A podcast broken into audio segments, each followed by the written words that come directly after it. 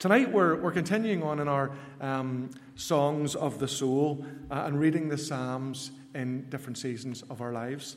Uh, and, and so, this is our little summer series in the evenings, uh, looking at Psalms, Song in, in My Soul. And uh, tonight, we're coming to, we're going to look at Psalm uh, 40.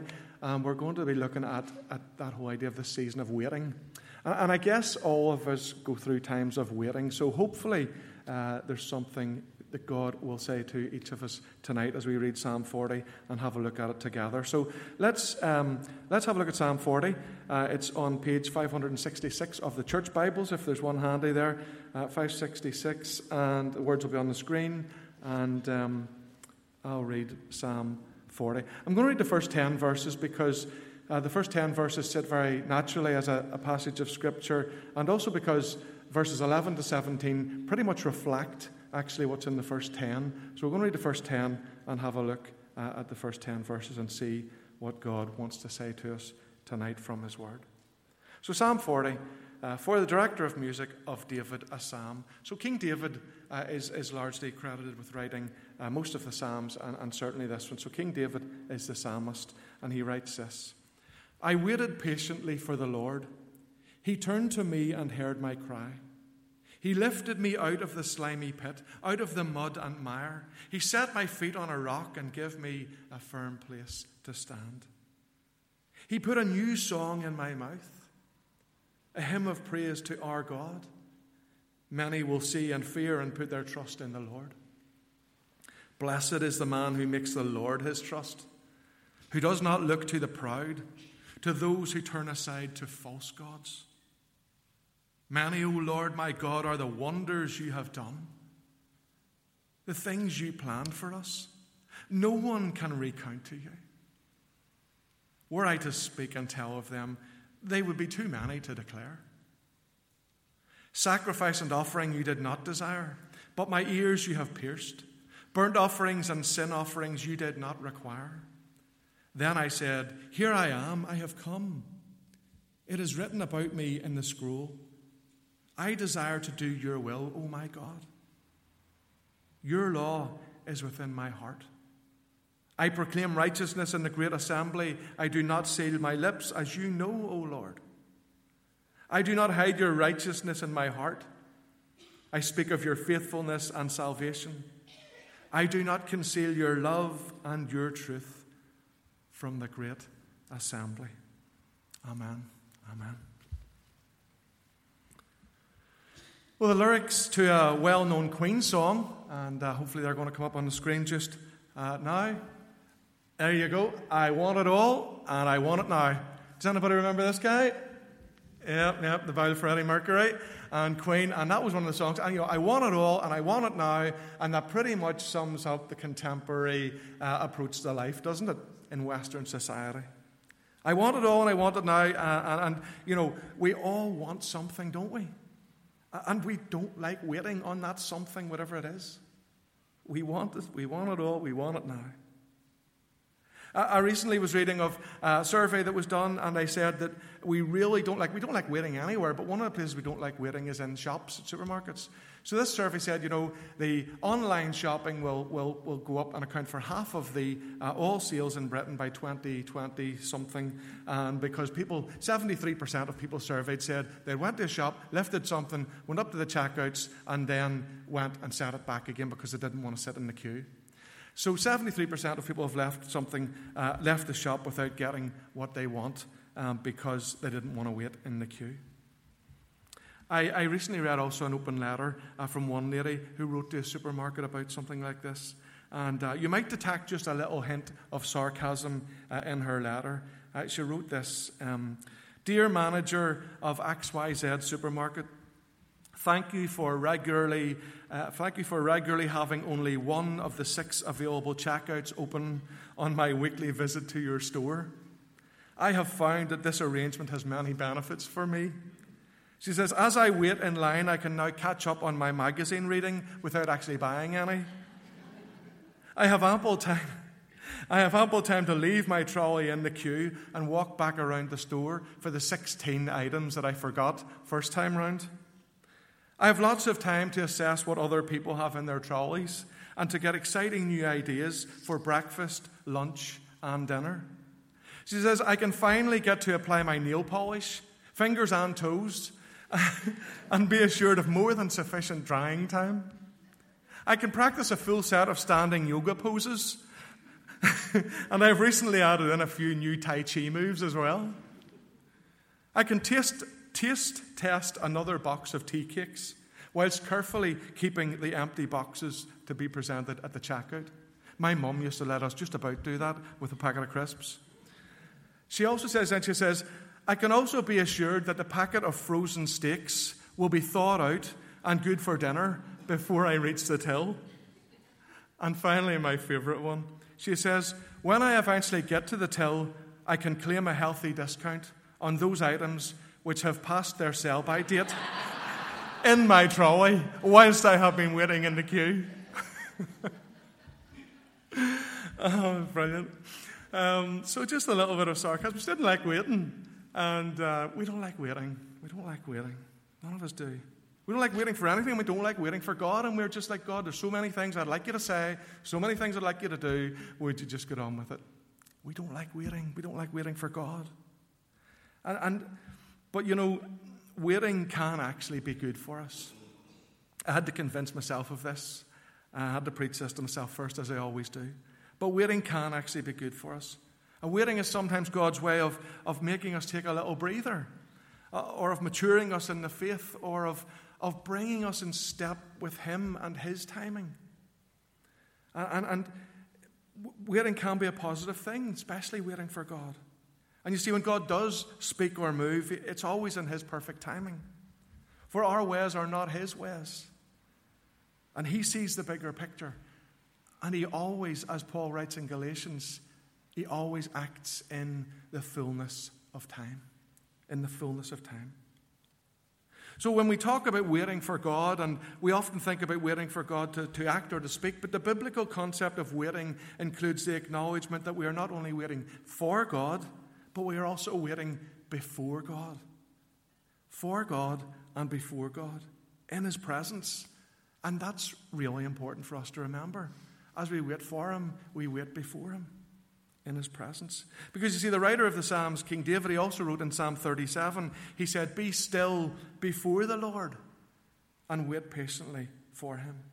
There is this acknowledgement from God's people throughout the Bible and throughout the history of the church that that we are living life, including waiting, we are living life coram deo, before the face of God. Before the face of God. So just as we wait for God, we also wait before God. And, and on waiting before and, and for God, along with King David, the, the prophet Isaiah also had something to say about this. And it's summed up in, in the words of one of the songs that we sang as well. Isaiah wrote in chapter 40, he said, Those who wait for the Lord shall renew their strength. They shall mount up on wings like eagles. They shall run and not be weary. They shall walk and not faint. They will renew their strength. So we see that renewal or, or receiving something new from God is a key feature of waiting for Him and before Him. Waiting on God, it doesn't come naturally, but it's always worth the wait. At least that's what the psalmist found. And so can we. Why is it worth it? What did the psalmist find? What do we find as we wait before and for the, the Lord? Well, we find that our God is a gracious, generous, giving God who longs to do something new in us and through us. As we wait for Him and before Him, the Lord gives us, firstly, He gives us a hearing. He hears us. He's, Psalmist says, I waited patiently for the Lord. He turned to me and He heard me. He heard me. As we wait on God, He hears us. He's a listening God. For however long we're waiting, He's listening. And you see, God's people have found this to be their experience through the generations. Remember the Israelites in captivity in Egypt, they cried out to God. He heard them, He acted, He set them free. And we can be assured that as we wait for God, He is listening to us. He hears our cry, He hears our prayers, and He answers them. And you know, the answer we might get might not be the one that we want or the one that we like, but God sees the bigger picture. And He gives the answer that He knows is best for us. And it might be yes, or it might be no, or it might be not yet. Wait. Secondly, we, as we wait for Him and before Him, the Lord gives us the first of those new things. A new start. A new start. Verse 2 He lifted me out of the slimy pit, out of the mud and mire. We're talking about a new start here. You see, I had a friend recently, uh, and they were out on a farm, and they accidentally walked into, uh, only can describe it as sinking sand. It, it, was mud, but it was like sinking sand. And, and she started to sink down and down and down. The more she tried to struggle to get out, the more she just sank down in. And it was, it was really quite scary for her. And it took someone else to, to reach down and take hold of her and pull her up out. And she never did get her welly boots back. But that, they're still three feet down. But that was a small price to pay for freedom. And the Bible tells us, folks, that sin's a bit like that. It says, uh, like being in a slimy pit. Sin has us trapped like being in a slimy pit with walls that we can't climb up, like mud and mire that we're stuck in. It's as though we're down a pit or stuck in sinking sand. Sin has us trapped, and just like being down a, a pit or stuck in mud and mire, if we don't get out of there, we have a problem. We have a problem. In fact, we're going to die in there. And whether we're stuck in a pit or in mud, or uh, either way, we can't get out of there ourselves. And we need someone else to lift us up out of the pit and up out of the mud, don't we? And that's what God does as we wait for Him. As we call out to Him, only He can rescue, only He can save, only He can lift us from the grave, the pit, the mud. And He does. He does. He does. That's what He does for us as we wait for Him, as we call out to Him, as we put our hand in His by faith. So, whatever it is that we're stuck in, if we're stuck in something tonight, whatever it is we're stuck in, he wants us to put our hand up. And He's reaching down and He wants to lift us up and pull us up out and give us a new start. Thirdly, as we wait for Him, before Him, the Lord gives us a new security. A new security. He set my feet on a rock and gave me a firm place to stand. You see, the psalmist rejoiced that God not only pulled him up out of the mud and the mire, but out of sin and death, but he also set him on a rock a firm place, a good place, a secure place. The rock is the firm place of God's word, his word of grace and truth. And again, it's God who does all this as we wait for him. He lifted me out. He set my feet on a rock. He gave me a firm place to stand. God does these things. He does it all. But there's more. There's more. He puts a new song in our mouths. That's the fourth thing that God gives us as we wait for Him and, and before Him. A new song. A new song. He put a new song in my mouth, verse 3 a hymn of praise to our God. Many will see and fear and put their trust in the Lord. A new song, he said, maybe a brand new song, or it may be a new, a new desire, a new zeal to sing an old song. With the joy and the passion and the thanksgiving of one who's been lifted from death to life. And it's not just a song. You know, sometimes I, I visit other places and they say, you know, well, we're just going to sing now. We're just going to sing a song now. No, no, I want to say, no, no, we're not just going to sing a song. No, we're going to sing a hymn of praise to our God. We're going to worship God Almighty, the maker of heaven and earth. That's what David was doing. That's what we are doing. You see, we're never just singing a song. We're never just singing a song for the sake of it or because that's what we do around here or because to fill our service out a bit or to entertain ourselves. No, God forbid. We are singing a hymn of praise to our God. We are worshiping the Maker of heaven and earth. Praise the Lord. And you see, earlier in this psalm, David acknowledged the importance of his individual personal relationship with God. He speaks for himself with words like, I waited and he lifted me. Very personal, very personal references there. But here now, David also acknowledges that he's part of something much bigger. Here, David acknowledges that he's part of a worshipping community of faith.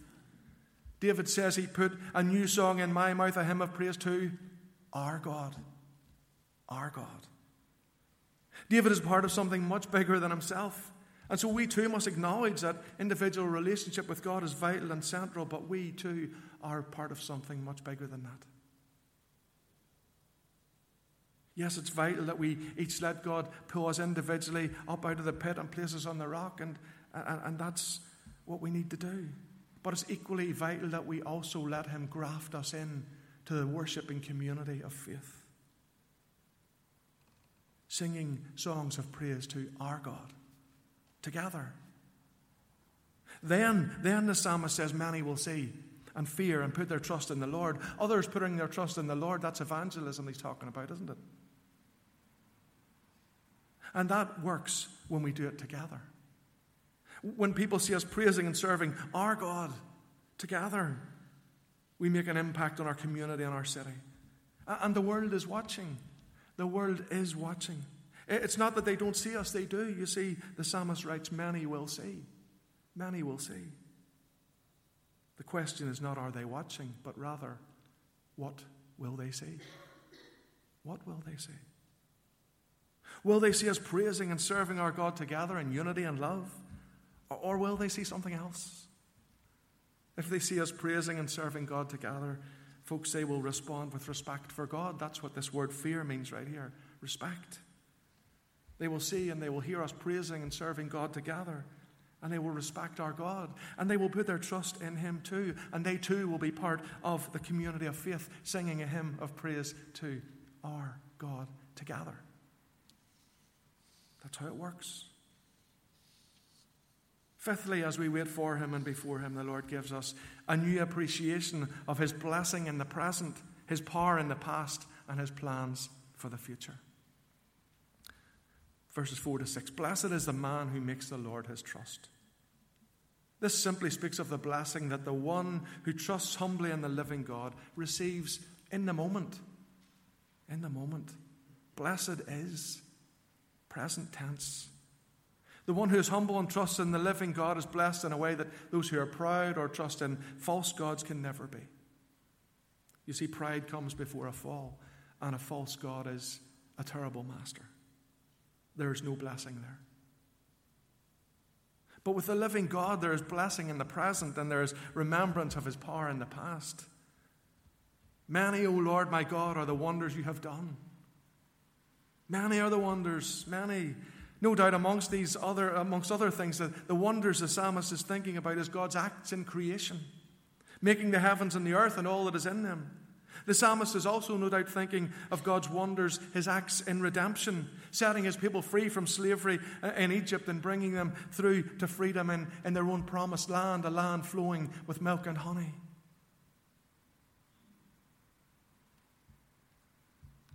You see, we too can join with the psalmist, can't we, in declaring the wonders that God has done?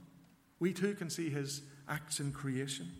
We too can see his acts in redemption, setting us free from slavery to sin and death and leading us on a journey that will one day take us to our promised land, to paradise.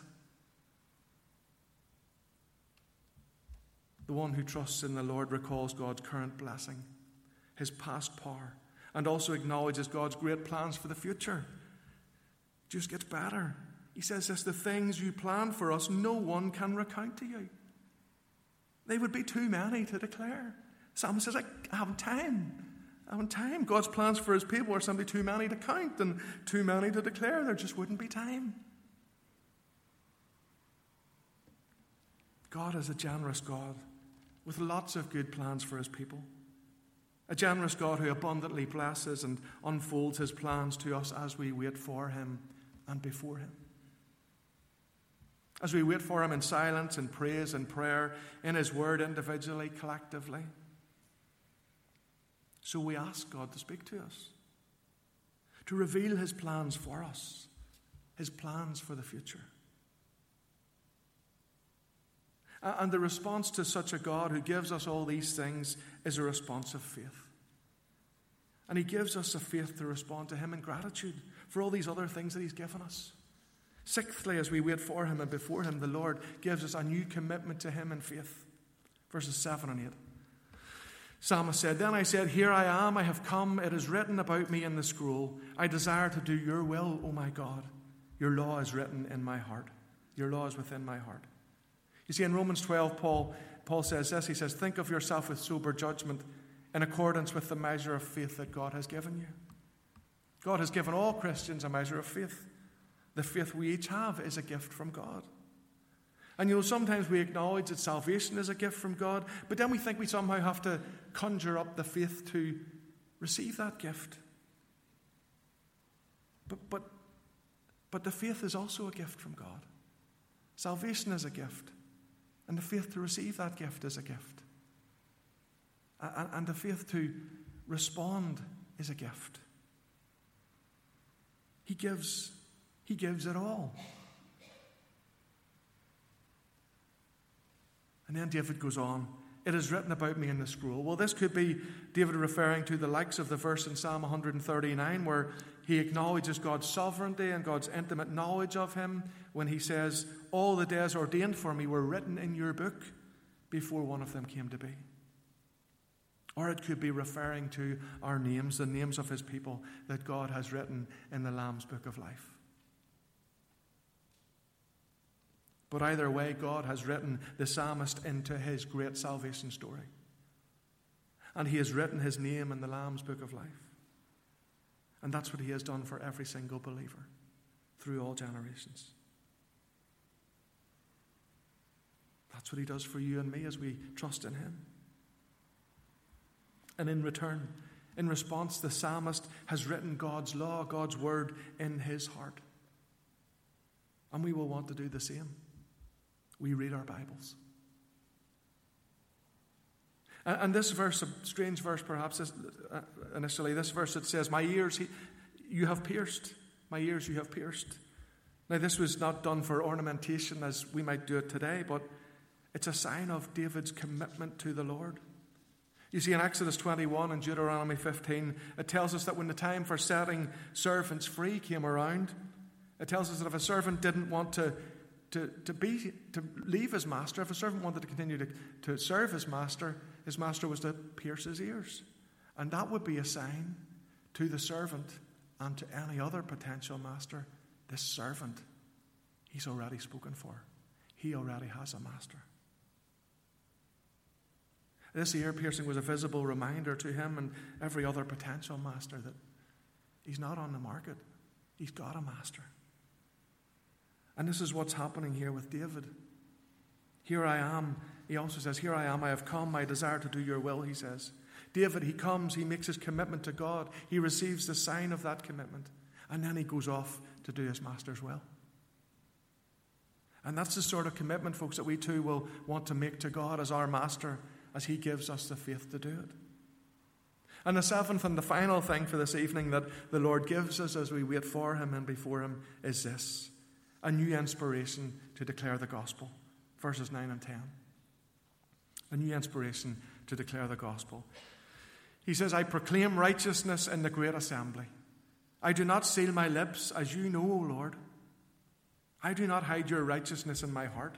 I speak of your faithfulness and salvation. I do not conceal your love and your truth from the great assembly.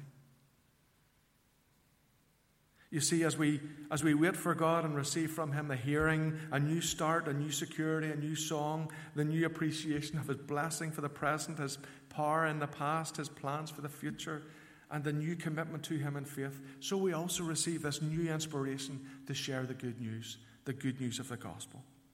To proclaim righteousness, to proclaim how God makes humanity, which is wrong, humanity is all wrong, messed up, to proclaim righteousness, how God makes us right with Him again through the sacrifice that He made on our behalf. I do not hide your righteousness in my heart, the psalmist is saying. The psalmist is saying, I have your righteousness in my heart, but I can't just keep it there. I can't keep it to myself. I, can't keep from showing it and sharing it in my life. I do not seal my lip, I do not seal my lips, as you know, O Lord, I speak of your faithfulness and salvation. It's again, it's not his own trumpet he's blowing. No, it's God's faithfulness and God's salvation that David is declaring. And look, he's not just speaking about it, he's showing it, not concealing it, but revealing it. I do not conceal your love and your truth from the great, the great assembly. He's not concealing it, he's revealing it. He's not just speaking and, and showing God's love and truth to one or two people either, is he? He's revealing God's love and God's truth to the great assembly, to many people. And surely that will be our aim too, won't it? As we wait for and before the Lord, there's plenty to be getting on with, isn't there? Proclaiming His righteousness, His, righteousness, His faithfulness, His salvation. And, and each of us will do that in different ways. We will. God has equipped and called and gifted us in different ways. But we will each want to do that as God has enabled us and equipped us to do it. And love and truth, or grace and truth, as another version has it. Grace and truth, what or who does that little phrase remind you of? St. John, speaking the, of Jesus in the very first chapter of his gospel, he says, We have seen his glory, the glory of the one and only begotten Son, who came from the Father full of grace and truth. You see, we can say that the psalmist in this psalm, like in so many of his psalms, he's pointing us forward to Jesus. He speaks of God's righteousness, his faithfulness, his salvation, his grace and truth. And so now, having the benefit of God's fuller revelation to us in the New Testament, we can sum these things up in one word Jesus. Jesus. We now proclaim Jesus and the good news of his gospel. So, just as I finish, we don't like waiting. We don't like waiting, and we don't like waiting even for God. But as we do wait, we will ultimately find that it really is worth it. Worth it, for He is a gracious, generous, giving God who longs to do something new in us and through us.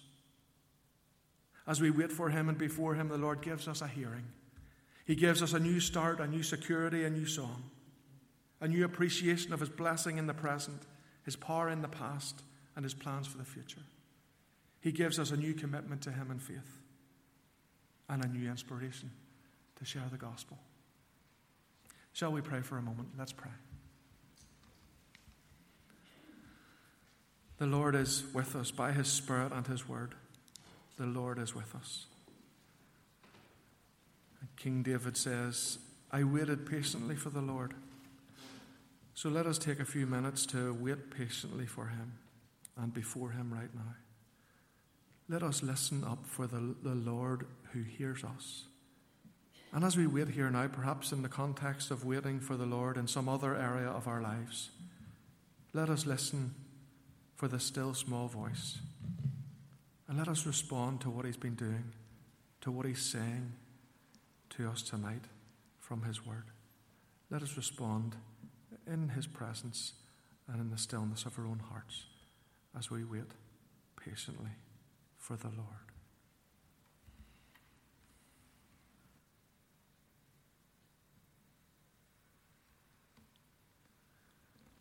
Lord, we thank you for speaking to us here tonight. We thank you that as we wait for you and before you, you turn to us, you hear us. We thank you that by your Spirit and your word you renew us, and that you're a gracious, generous, giving God who longs to do new things in us and through us. So please help us to receive all that you want to give us and help us to give to you in service all that we think and say and do and sing, so that many will see and fear and put their trust in you, and you will have all the glory, now and always. In Jesus' name we pray. Amen. Amen. Amen.